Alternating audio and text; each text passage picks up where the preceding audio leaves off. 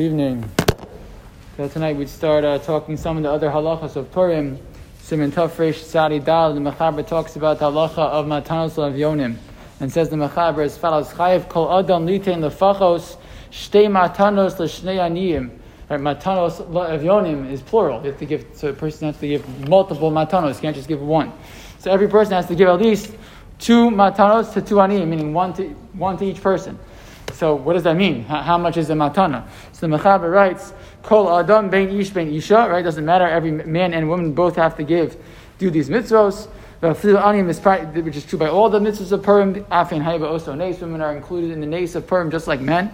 Even an ani, even a poor person who gets money from tzedakah, das kama nasnu. So if he gets tzedakah, what does he have to do? He has to actually go ahead and give it to somebody else.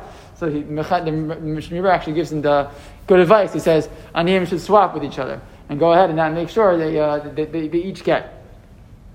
Um, so what, and, and, what does it have to be? So he writes, the Berurah says, it doesn't actually have to be money.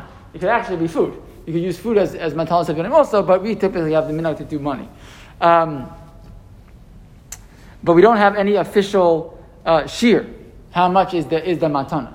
So he quotes in Ritva who says, so maybe it's, uh, you know, the, the very least going to be a pruta. A shava pruta is like three cents, four cents. So we assume you should give more than that. Right? You're, you're, you should give uh, a, a, little more significantly than, uh, than a few cents.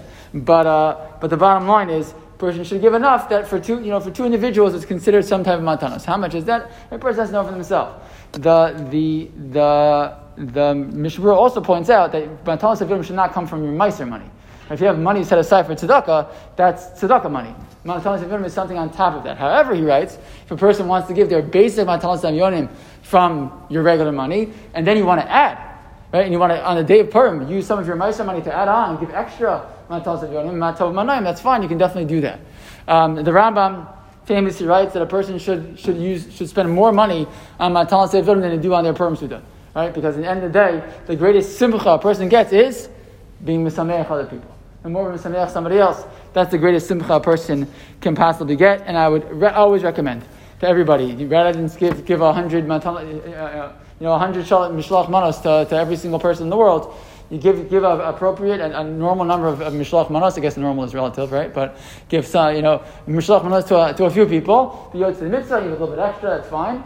But then spend spend your money on. Uh, on uh, Matan Savionim. That's through Project Ezra. That's through uh, you know all these wonderful organizations that, that, that's, that you, they'll send a card to somebody. They'll know you thought of them. A donation was made to uh, whatever organization in their, in their honor for Purim.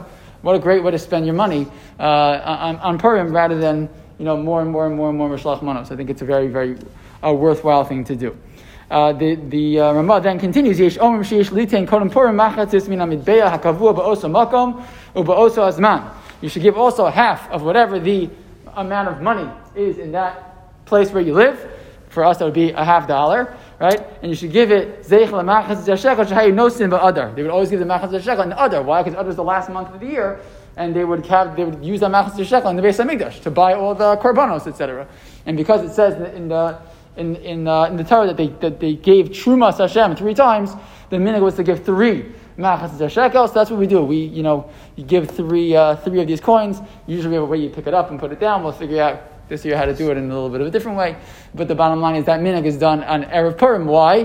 Because it's Shloshim Yom before Pesach. That's the reason why. It has nothing to do with Purim per se. It has to do with getting ready for, for Pesach, and that's why we give Machas Shekel. Then a Zecher. A Machas Shekel, you say Zecher, because if it's say Machas Shekel, then it's, then you give it to the Beis HaMikdash, and then it's hekdesh, no one can use it. So it's a Zecher Machas de Shekel, and we do that also on Erev Purim